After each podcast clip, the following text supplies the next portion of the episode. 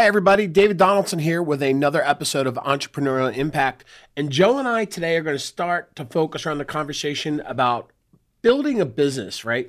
Running a team, or am I building a small brokerage? Or what kind of elements do I need to build a successful business and how do I grow inside of real estate?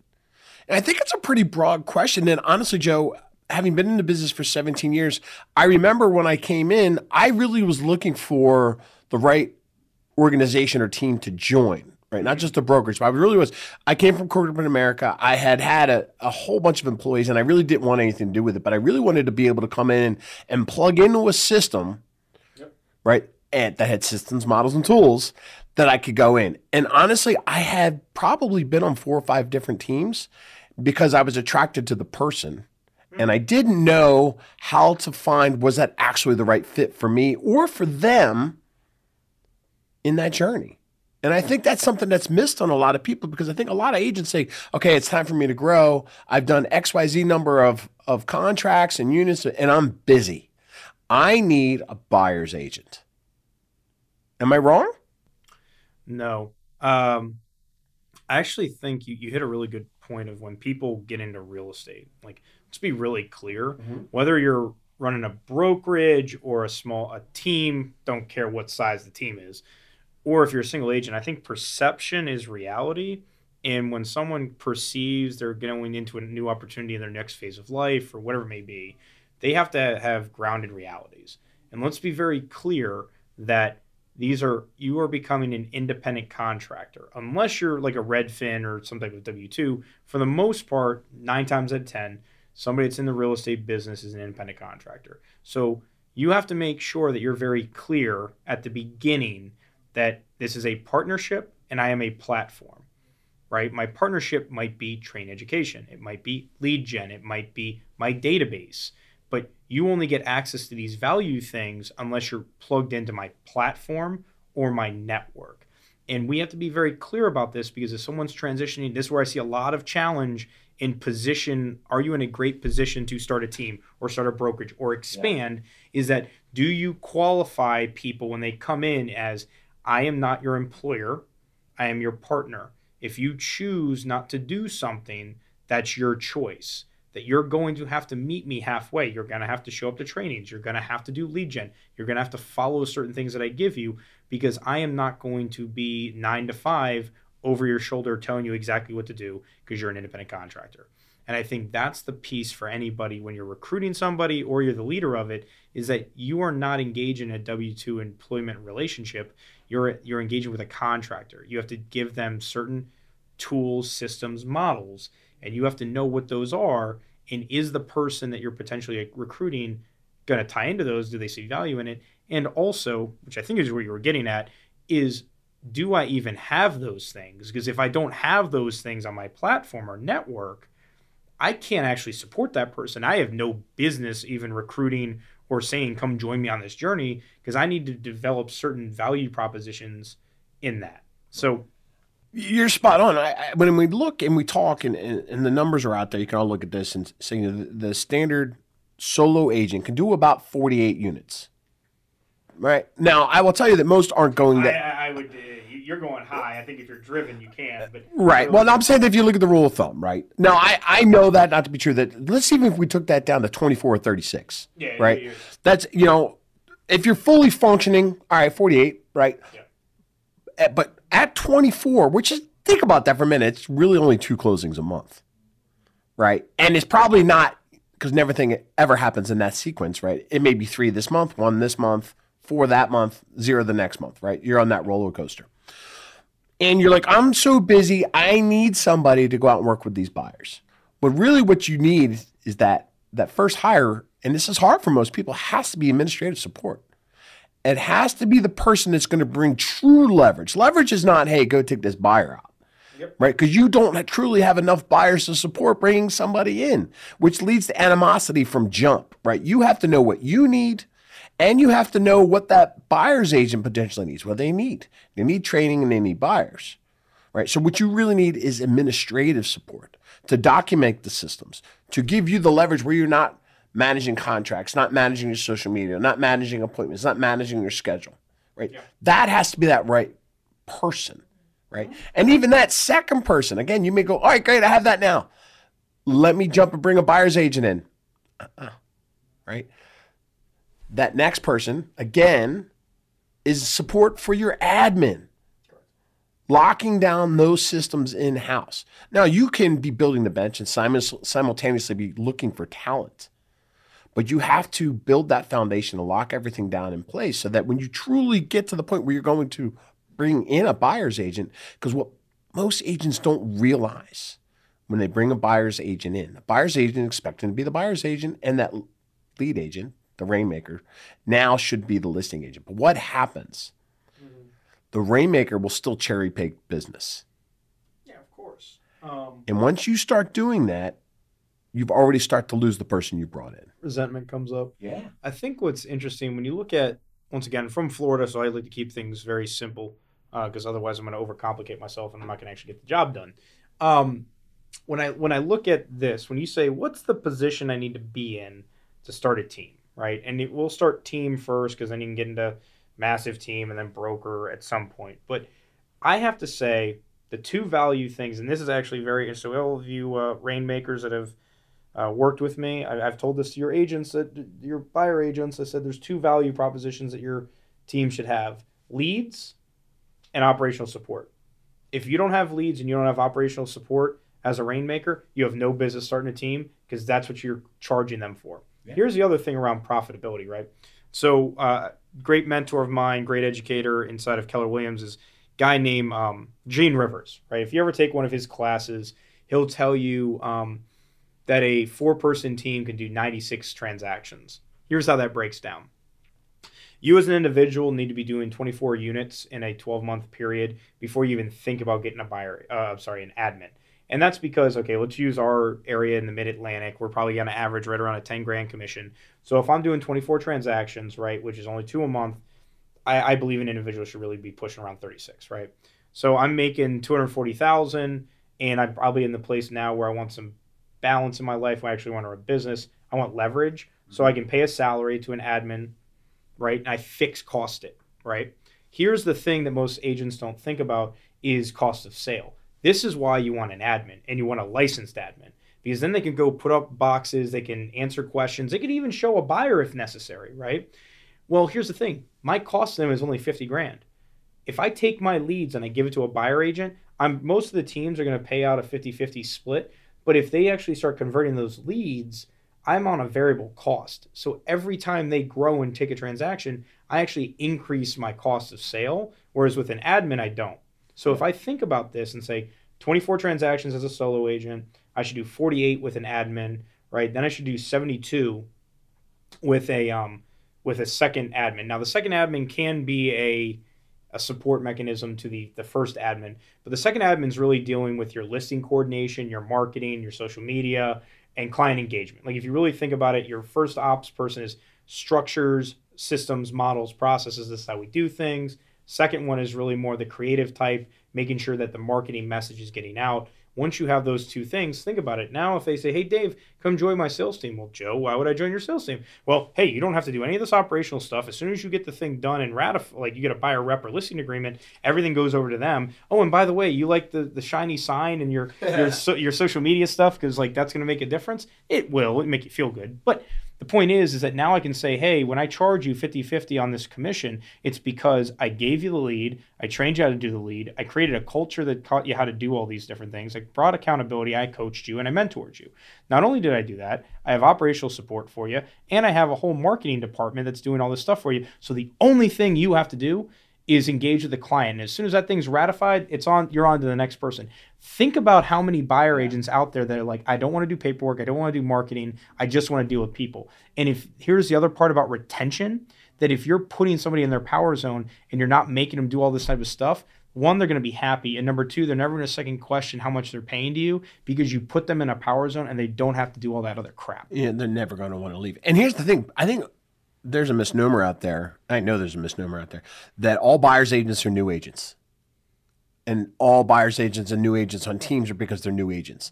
I've seen many a successful team have very seasoned buyers agents on their teams because they've given them everything that you just talked about. Absolutely. Because that's actually where their power comes from. That's where their energy comes from. Not everybody wants to go out there and do all that kind of stuff, but there are people that just want to help service leads. And if you can run a very successful business, because think about this. I ran a um a numbers once, right? Is if you know a, a typical transaction, if I'm a rainmaker, the only thing I care about is my dollar per hour. I don't care about anything else. And here's why. Say a typical transaction is 40 hours, right? So I'm pulling out the calculator because I'm not that good at Rain Man math. but say I've got a $10,000 trans- transaction, right? And I do all the work on a 40 hours on a transaction, right? Roughly. So that breaks down to 250 an hour, right? But here's my question is if I do the lead gen, get a qualified buyer on the line, convert them to an appointment, and I do the first appointment with them, right? And then I get them to sign the buyer rep agreement. Let's say it's four hours of my work and it's a $10,000 transaction. Now I give it to you as my, my buyer agent. So, okay, we're on a 50 50 split. So I divide that by two, it's 5,000. 5,000 divided by four hours of work, $1,250. I want to be in the higher dollar per hour game because yeah. there are people that just want to service and want to do any lead gen. But if you're a rainmaker, your power is the fact that you have this huge network and your ability to close people, your ability to negotiate all those objection handling. That's actually what made you great. And that's actually what fed the leads into your business, which said, hey, I've got too many leads coming in. I need help. Yeah, the the leads, right? We're going to keep hearing about the same things: leads, leads, leads. What you can't do is build a team on leads that you're paying thirty eight percent to. So there's no profitability in that, right? So you have to have that foundational model in place that the leads are actually coming in because of the business and the relationships that you have. Now, I'm not saying you don't sprinkle in some of that little magic lead dust every here or then to kind of stabilize some things. But if that is it is if that is your business, you're not going to survive. You're not going to last long. And I'll kind of go back to also to that structure earlier about saying when you actually hire somebody or bring people into your team, right? And we're not actually hiring somebody, but you have very clear understanding of who's doing what, yep. right? Because here's what happens. True story. Okay, buyer's agent on a team. Okay, oh, you know what? My cousin Joe from Florida, right, is going to sell his house. Right. He's moving to Philly. He's moving to Philly. Absolutely and I, you know, it, it's my lead. It's it's me. Uh, it's my lead. It's my listing. You know, I'm on this team, but I'm bringing this in, so I want I want to, I want to do that. Joe, are you okay with me doing that? Well, a lot of times when I see people saying, "Yeah, go ahead, you can do that, and we'll work out a split." Now, on the other side of the ball, if you allow them to do that, what happens to the listing agent that says, "You know what? I've got this 2.8 million dollar listing that's coming in, and somebody just called in on that that wants to buy it." And they're pre-qualified and they want to schedule says, well, maybe, maybe I'll just go do that too, and maybe I can double end this thing and not give that to my buyer side. Because the buyer's agent is so busy doing this listing now, mm-hmm. and maybe I'm just going to go ahead and cherry pick this one off the top. Now we've got this snowball effect where everybody's out of bounds on what they're looking to and should be doing, and everything just goes awry because there's bitterness on the buyers going, wait a minute, that just $2.8 million, it was a buy side. Great. And you just sold Joe's $100,000 property, you know, on the Gator farm down in Florida so he can move to Philly. right. But you wanted to go do that. You never know what's going to come back. You have got to stick to what works. And the thing is with this, I think, because I don't think, again, I'll look at a lot of rainmakers that are running teams. They're not comfortable enough in the value that they're bringing to their teams to, to enough to say, hey, I know this is your cousin Joe, but we're going to take the listing and run the listing the way that we run the listings on the team. Yeah. And I think you know, if you look at your position, right, you have to have enough leads coming in. You have to have those standard operating procedures you're bringing up. So it's not favoritism and one offs because it does create a snowball effect. So when, when you think about that, then so it's like, okay, great. I got enough leads in. I got the structure, admin, blah, blah, blah. What's my value proposition, right? Because I can't just, never does it work to say, hey, Dave, I got enough leads in here and I got an operation for you should join my team, right? Because that doesn't work. But there's value propositions. And the, the best thing that I ever thought about uh, around value propositions and what you charge to your buyer or listing agent, right? Mm-hmm. Is it's in tiers, right? So someone joins a team because they got great environment, right? That's like, ah, Joe's a great guy, Dave's a great guy, Anne's a great girl, like whatever it may be. You you can qualify a 10% cut just because you took up space in my team, right? The next thing that I can charge another 10%, so 20% is I got a great environment team, and then I provide you some mentorship, blah, blah, blah, right? That I answer your questions on broker things and you know, you call me about this contract, well, I walk you through it. So there's some direct mentorship. Then you get to the next tier, which is a 30% cut on the transaction. And this value proposition is I've got training, education, I've got marketing material for you, I've got um, the admin support and operational stuff. So if you think about it, first step of a value proposition is great culture. Second one is mentorship and direct like support. Third one is really going to be that training, education, mindset, coaching, if you will, right? Right. So the the fourth one, which goes back to your point about um, being structured about expectations around leads and buy side and list sides and what that does is that now I'm I'm sending appointments. If I send you appointments, the no matter easy button, right? I'm I'm going to charge you forty percent. But there's a there's one more caveat from that. An appointment is like I don't know. Dave called me up, yo, Doug, go go meet with Dave. I did, but I did nothing. All I had was a relationship with Dave. He called me. I didn't do anything outside of that. But where the real value in the proposition is, if I start sending you qualified leads, that I actually had a call with Dave, qualified him on the phone, and maybe I set an appointment with him and got the buyer rep agreed sign, and I literally just hand you and you're ready to run, that's worth 50%. Right. And you're that is the value proposition of what are you providing your team, and then how are you charging for it because your time is money. And I think far too often our agents get they're charging 50%, which would justify a qualified lead that I'm literally just showing houses to, or I'm about to put the listing sign in the, in the front yard. Right. But they're really only providing level two, which is like some mentorship and direct answers. Well, right. Or they're buying leads and have to charge 50% because 38% of that is paying for the lead. 100%. I couldn't agree with you more. And I think that's the part about the value proposition. We were talking earlier today around um, logic justifies a decision, but emotions is what's going to get people to think and actually act on it, right? And in your value proposition, you have to convey because if every team knows I've got to provide leads in operations, so everybody's value proposition can be like, hey, Dave, join my team. I've got leads and I've got operational support. That's not going to influence you to make a decision. But if I say, hey, Dave, we care about the whole person, we have a value proposition that we transform lives, careers, and communities through real estate. And if you join our team, not only are we going to help you provide a, a lifestyle for you and your two boys, but we're also going to make sure we develop you on the personal side to be the best father you could possibly be through our coaching models and systems. And I'm also going to make sure that you get time balanced life because we have this operational support to make sure you're at home having dinner with them that value proposition that I just sold you on is a hell of a lot more than just leads or operational support. So your curation and value proposition around authenticity and how it impacts you, what's in it for you, the agent, is actually what's going to have you stand out when you're recruiting to your team. I, yeah, yeah. I mean, you have me. Hire me. I'm in. Right. Tap me in. Luckily, we curate that in our partnership. Yeah. Right? Well, we do, and I, I've been 17 years now in real estate, and and I understand a lot of this, but honesty, understanding, and execution, hmm? right? Too many people just don't ask the right questions from others that have done it. Mm-hmm.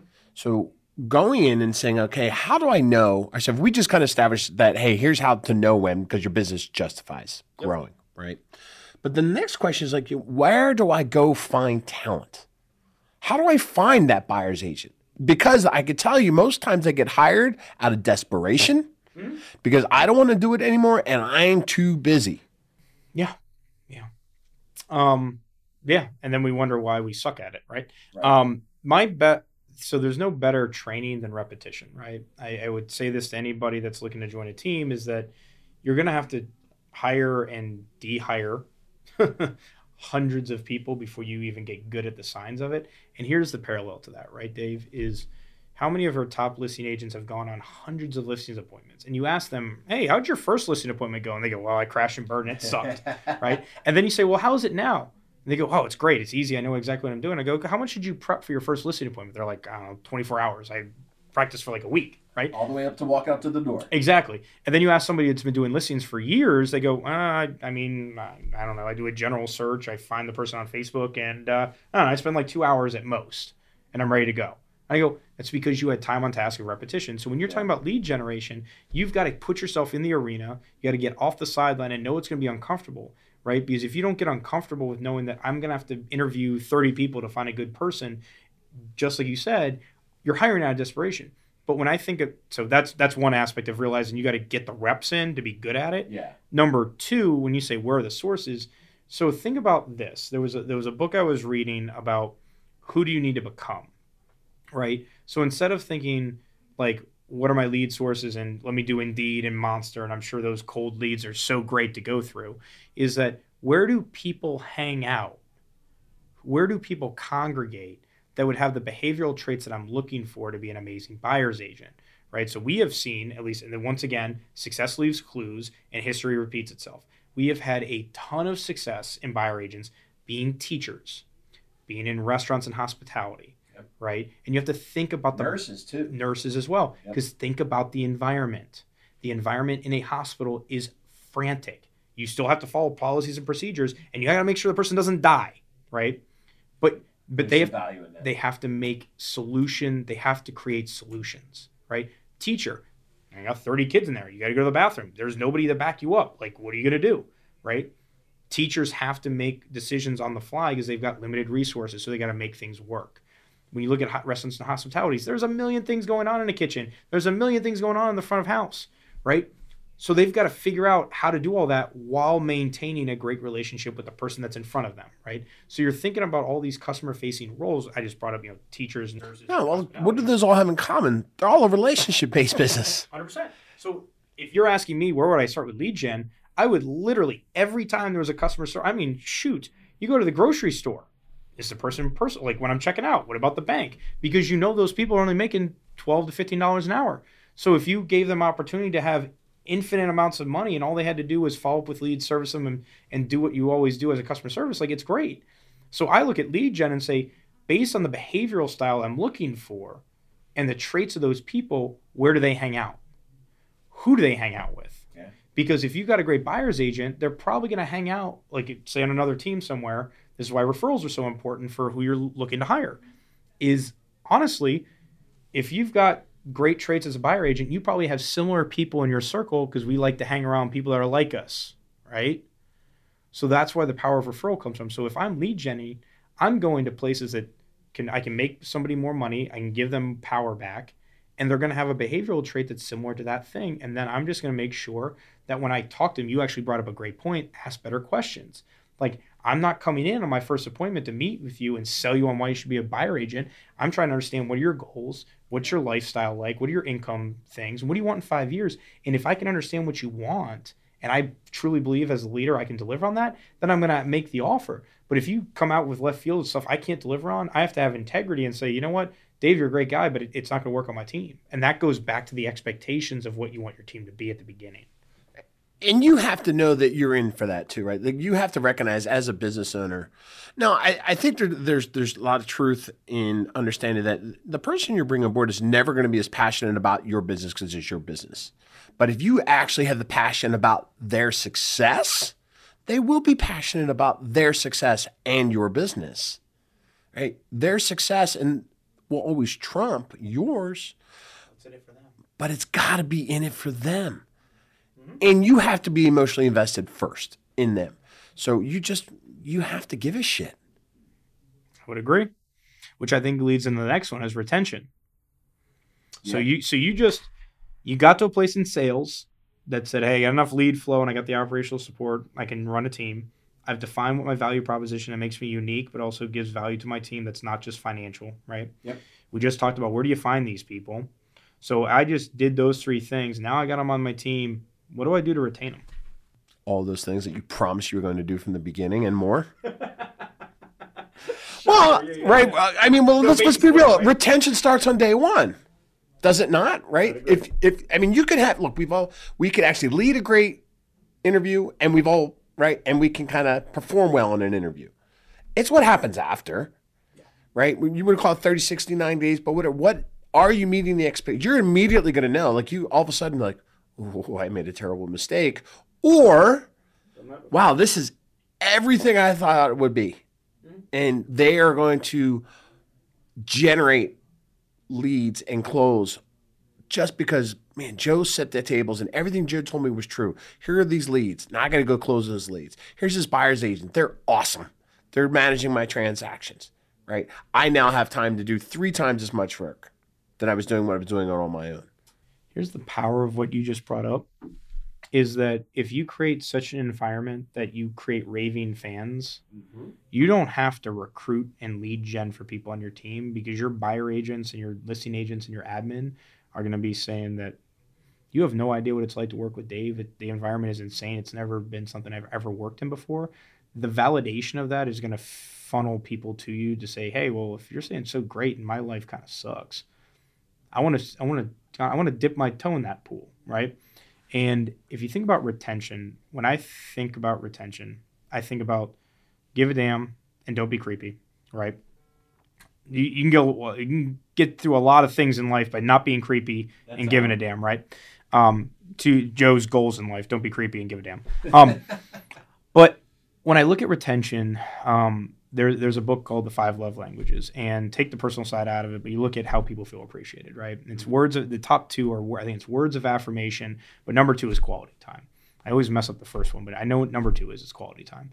And when you look at retention, half of retention is just showing up and talking to the person. That if you maintain a relationship with your top people and you show them, hey, I care about your personal, your professional goals, I care about your growth, I challenge you, right? Because no one actually, top of people don't ever want to be just placated. They know where their gaps are. So as a great leader, you got to challenge them. Be like, I, I'm actually pressing on you because I want you to be better because I know you're capable of doing so. And if you think about retention as how do I develop the person and lead with their wants first, they're going to actually fulfill the secondary wants, which is what the business needs in order to grow. And I think that's where most agents and most leaders mess up is they go, I got a highly talented person. Like I gave them this opportunity. I give them this this platform. I give them this whatever. It's their responsibility to do it. Well, most people don't see it, and they need to be coached and trained, and they need to see the vision and all that kind of stuff. So if you just spend time with people, more often than not, you'll retain them because you're able to handle the challenges, the the relationship hiccups, whatever, because you're talking to them every week, right? And I think that's actually the fastest way to retain. You know, Ian, I'll, I'll take that a step further and say you have to listen to their answers, right? It's what does it matter if I'm asking you questions and I'm not actually hearing you? Yeah. Right. So there, there's two parts to that, right? I can ask all the questions in the world, but if I don't actually hear your answers, then it doesn't matter what I asked. Yeah. So you have to ask, right? You have to digest. You look what they call the active listening, right? Mm-hmm. And you have to understand what what they said and and honestly, if you don't care enough, then don't ask those questions. Yeah, oh, I think it's it's um it's that simple, right? I think if you give is them, it? I think it is. well, I'm saying it, yes, it, it is, and we tend to make things hard. Mm-hmm. I, I, think we do, and I think that um, when you think about you know there, there's this always this push and pull of the business goals and the person, right? And I think in retention is that people are looking to be supported in a fun environment, right? Because the two things in leadership you got to remember is that I can only control the environment. I can control the conversations I have with you. Outside of that, I can't do anything else, right? right. I'm disempowered to do anything else because I can't force you to. I can bring you to water. I can't get you to drink. So if I can create an amazing environment that you know you're supported in, you're fun, we joke around, we've got a great relationship, and then the conversations I have are ones that care about you, care about your performance, and care about whatever else is important to you, now you know I've built a trust level with you that's authentic and you know where my come from is. So I can say things that are harder than anything anybody else has ever said to you, and they're going to land with a way of Joe actually cares. And here's the benefit far too often in business, we disconnect the person's performance, the job performance, and how it facilitates what they want in life. And if we as leaders can figure out that we can say to somebody, hey, we're pushing you on this because this is who you're going to become and this is what it's going to do for you and your family. And the byproduct is this. So if you know that, then you can also tie back that when the company's profit performance is this, Dave's going to be this person with his kids, with this type of outcome, and I've become this other person. So it actually has to be a symbiotic relationship of as the business grows, I grow, as I grow, the business grows. And far too often people don't see the connection of that relationship. And that's what's the disconnect about when someone pushes about a performance metric because the leader has failed to communicate that when we get to this performance metric, this is who you become. And I think that's the power of retention inside of a business and not just some other like fly by night company. Yeah, and I think you, uh, as we're just to wrap up for today, and you look at the opportunities inside of real estate, and recognize at, at its core, we're all every one of us that's a licensed real estate agent is an individual business owner. Now, what that means to us individually means completely radically different things, right? I'm an independent business owner. I'm responsible to myself. I may or may not want to build a bigger business to where I have direct reports. But at the same time, I may not want to be that business owner and I want somebody else to do all of the bigger work, but I know that I can do more. And to do that, I have to go partner up or join a team or an organization that allows me to do that. So I think there's mindset to understanding that there are people out there looking for the right relationship in their world. And are you that person to help them get there? Mic drop. Thanks everybody for listening to this episode of Entrepreneurial Impact with Dave and Joe. Appreciate your following. And if you haven't followed us before, please click that follow and listen to us every week. And uh, have a great, strong week uh, for everybody listening. Bye, everybody.